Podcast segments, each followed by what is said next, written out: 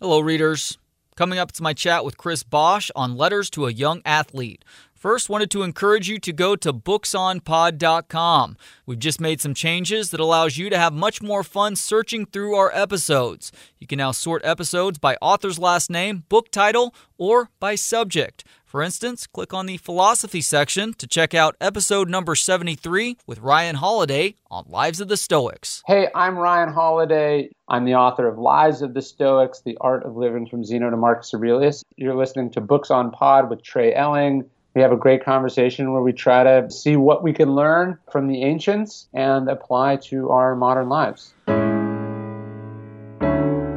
Hello, readers. Chris Bosh is a Naismith Basketball Hall of Famer, two time NBA champ, 11 time All Star, Olympic gold medalist, and author of the new book, Letters to a Young Athlete. Chris, thank you for the time. How you doing today? I'm doing good. I have no complaints. Thank you. Great. So I really enjoyed this book, including you sharing an epiphanous moment that was the result of a question that Thomas Hill, one of your high school basketball coaches, asked you in the middle of what you called a pretty good practice. What did he ask, and how did it impact you?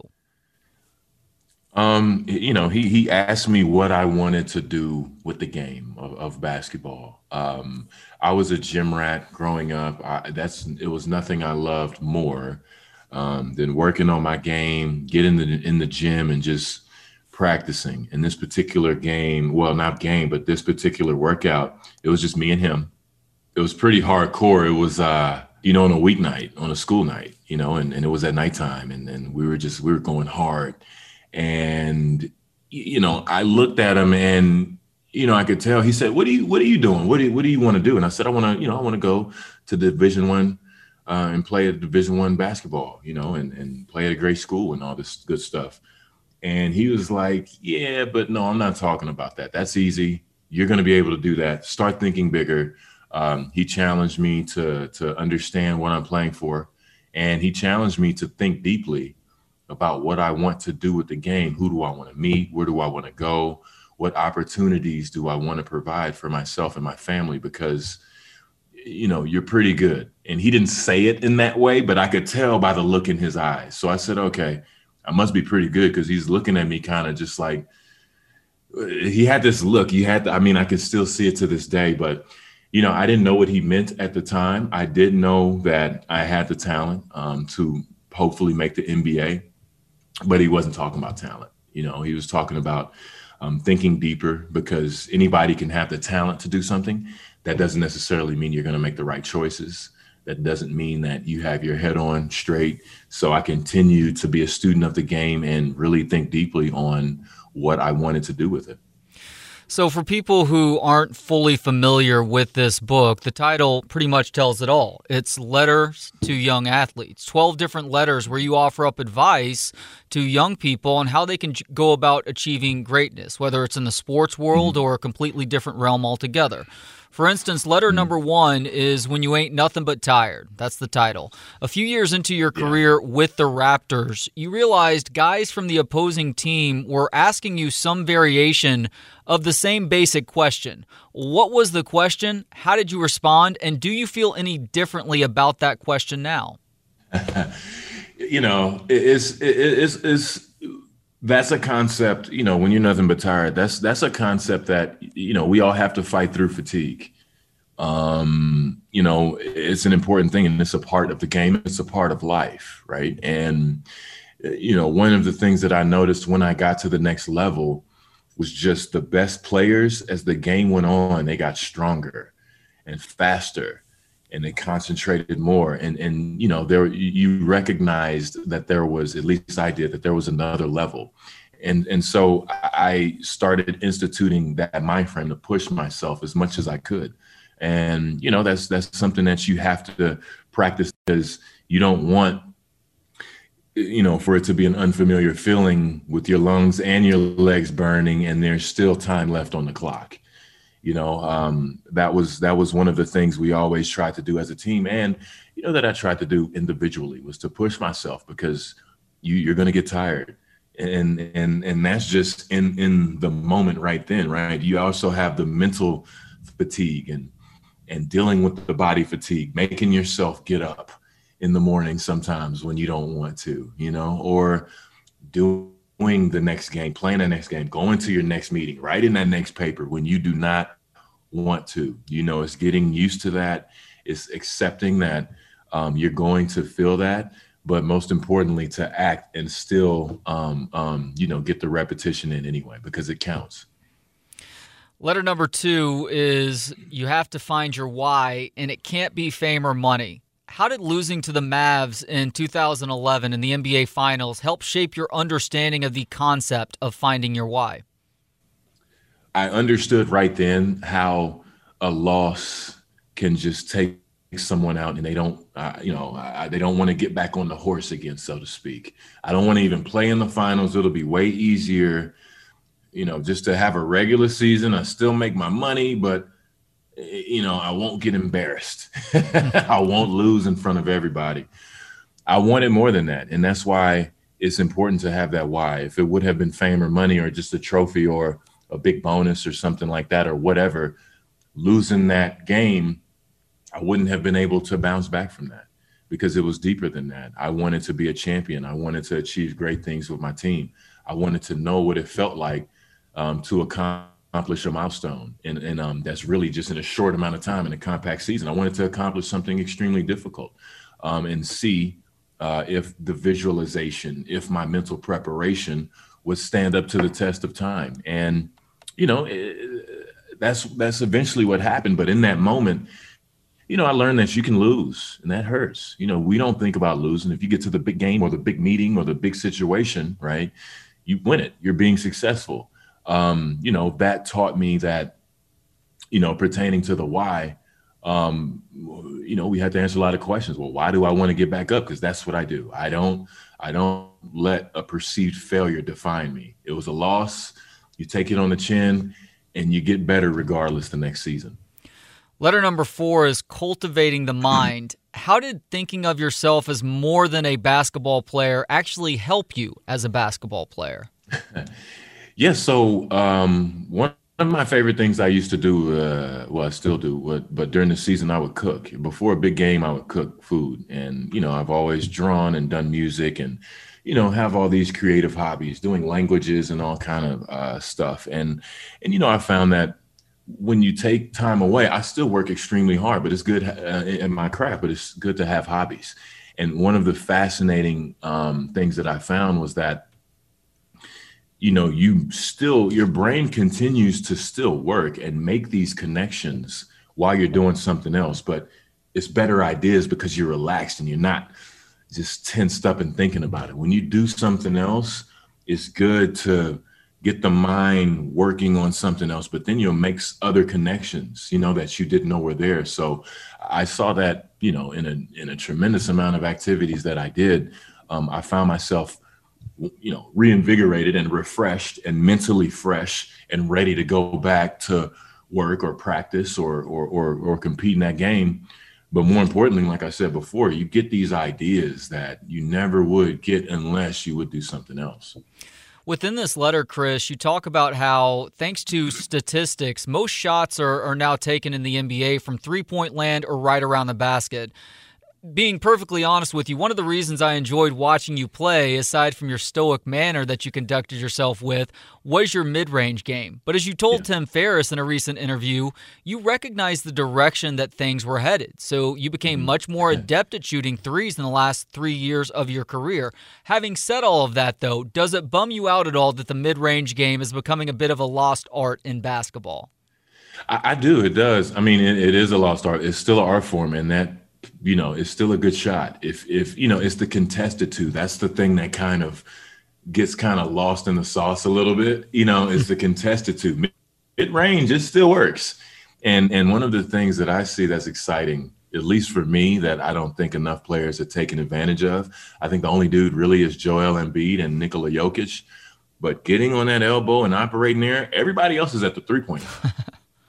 you know, yep. It's a lot of space. That that's what I see as a player. That's what gets me excited. But I mean, you, you, know, eventually you just have to play the game. I understand people incorporating the data and the statistics, but you know, a wide open mid range or a mid range shot in rhythm it, it's a part of the game, and you know you can still play winning basketball.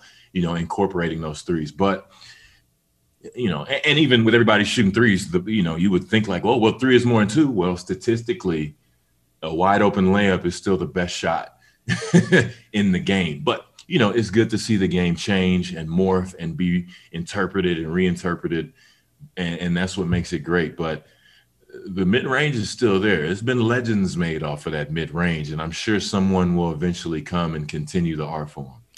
Letter number six is titled Sweep Away the Ego. Why was your own ego at the center of what you call one of your most regrettable moments in life back in 2006?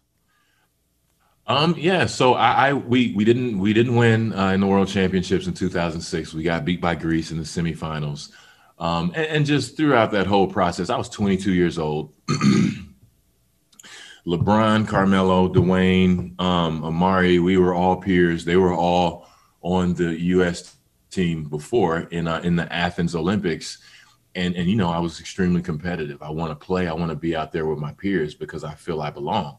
And so I was really just you know I really wanted to play right.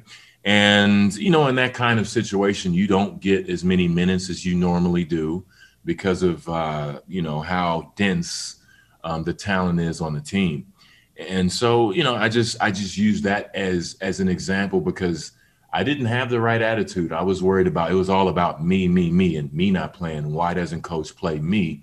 As opposed to saying, okay, well, what can I do to help the team? First and foremost, if I'm not playing as many minutes, am I talking to my teammates out there and telling them what I see? Am I, you know, attempting to maybe calm somebody down if they're heated because there were a couple of bad calls? I was only thinking about myself and I write about it as well. It may not have been just out there and boisterous and and and, and a super huge distraction, but and I'm not saying that you know I hindered the team or helped the team, but I damn sure didn't help them.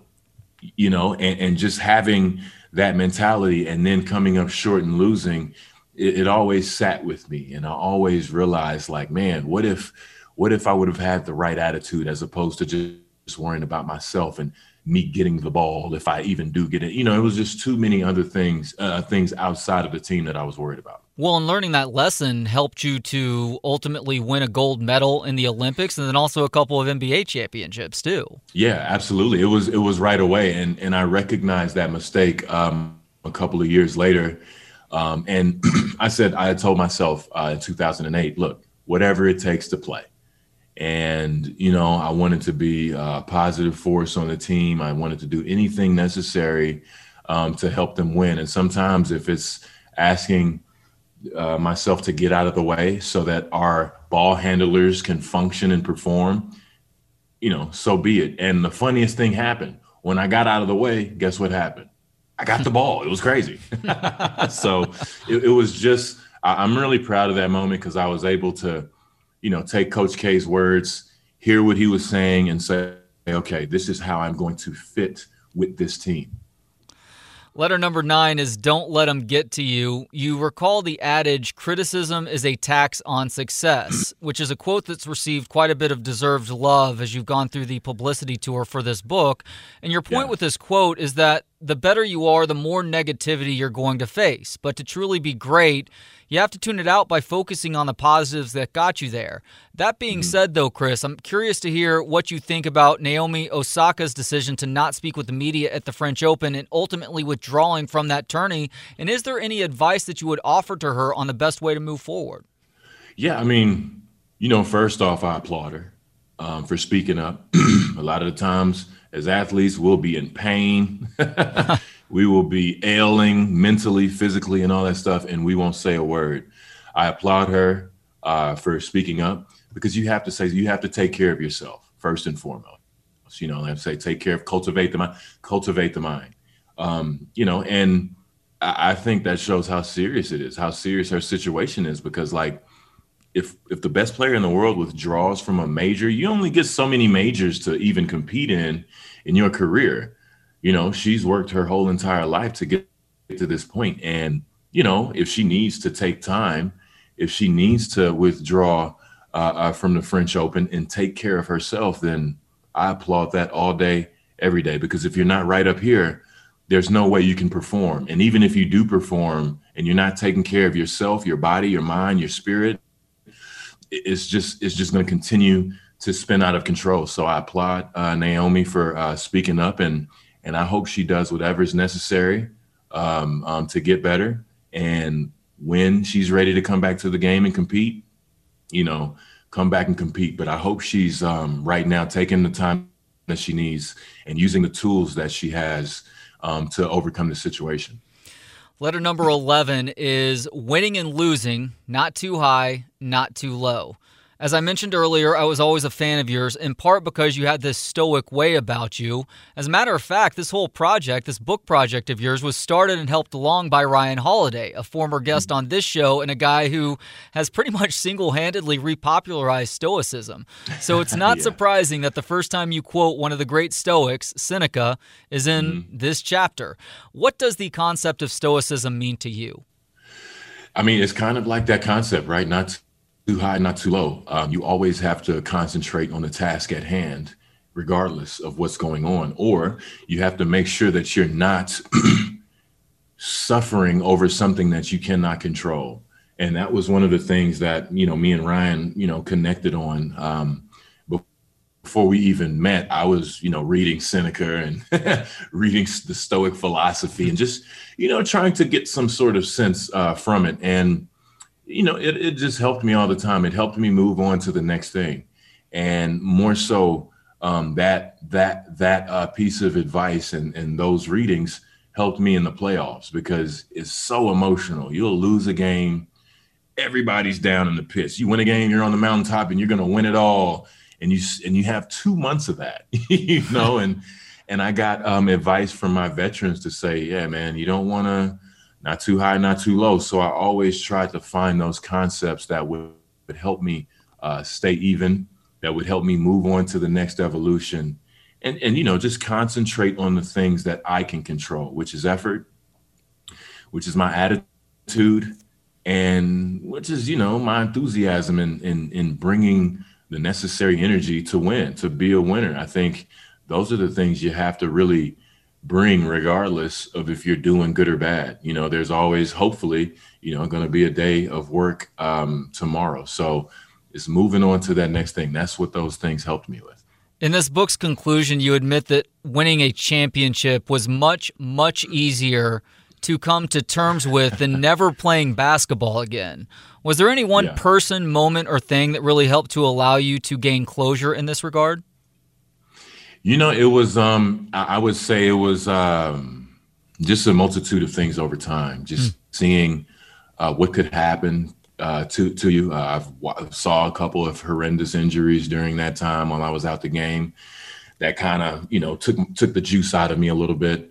Um, spending time with my kids, um, getting acquainted with that, and saying, "Yeah, I'm not going back on the road because they're used to me, and if I leave, they'll you know they're not going to like that." Um, and you know, I realized how much time you know it, it took as a commitment for a uh, professional athlete. Your your family makes a huge sacrifice. You know, you're you're not in the house as much. Um, you know, so I started real, realizing all of these things slowly over the course of about two years, and just eventually I came to those realizations. It was never one moment; it was like a collection of moments and conversations and instances, and then you know, really just getting to that rhythm of finding that rhythm for my life. And once I found that rhythm, uh, you know, I'm not breaking it. I'm, I'm going to keep it the same. I had to come to the realization that, hey, I've done it. You know, I, I had so many, so many friends told me, hey, you've done it all. What else do you want to do? And I could not answer their question. You know, it was just trying to satisfy my ego, right? And, and put more points and more championships and more accolades on top. There, there was nothing else I could do. Final question, Chris. How often do you still let Kendrick Perkins know that you and your Dallas Lincoln squad beat the pants off of he and his Beaumont Ozen group back in 2002 for a state championship? you know, it's interesting. Me and Perk will be on, uh, me and Big Perk will be on ESPN from time to time. It hasn't come up once. He'll sometimes, you know, he'll sometimes say it. I, I don't even have to remind him. It was, you know, and I look back so fondly on that, you know, on that game. I feel that that was the inception. Of course, We've been in Austin for a few years now, but I always have that connection uh, with Austin. Um, we had a saying at our school the road to austin leads through south dallas you know and and we that was our motto and we were always trying to get to austin um, and compete at the frank Erwin center back when it was uh, back when it was there but like yeah i still think about that game it was a it was a great game packed crowd it was it was good times but you know in that moment we had the eye of the tiger man nobody was to stop us when we got there. We were we were a mean, quick, spirited bunch that loved playing together and had the utmost confidence. So, you know, there were good times. Chris Bosh is a Naismith mm-hmm. Basketball Hall of Famer, two time NBA champ, 11 time All Star, Olympic gold medalist, and the author of the new book, Letters to a Young Athlete. Chris, thank you so much for the time today, and thank you for this wonderful book. Man, thanks for having me. I appreciate it. Thanks to Gentleman Jesus for providing the intro and outro music, and thanks to you for listening. Join us again on Tuesday. The author is Kevin Roose. He is the New York Times technology columnist and author of Future Proof Nine Rules for Humans in the Age of Automation. We'll talk to you then on Books on Pod.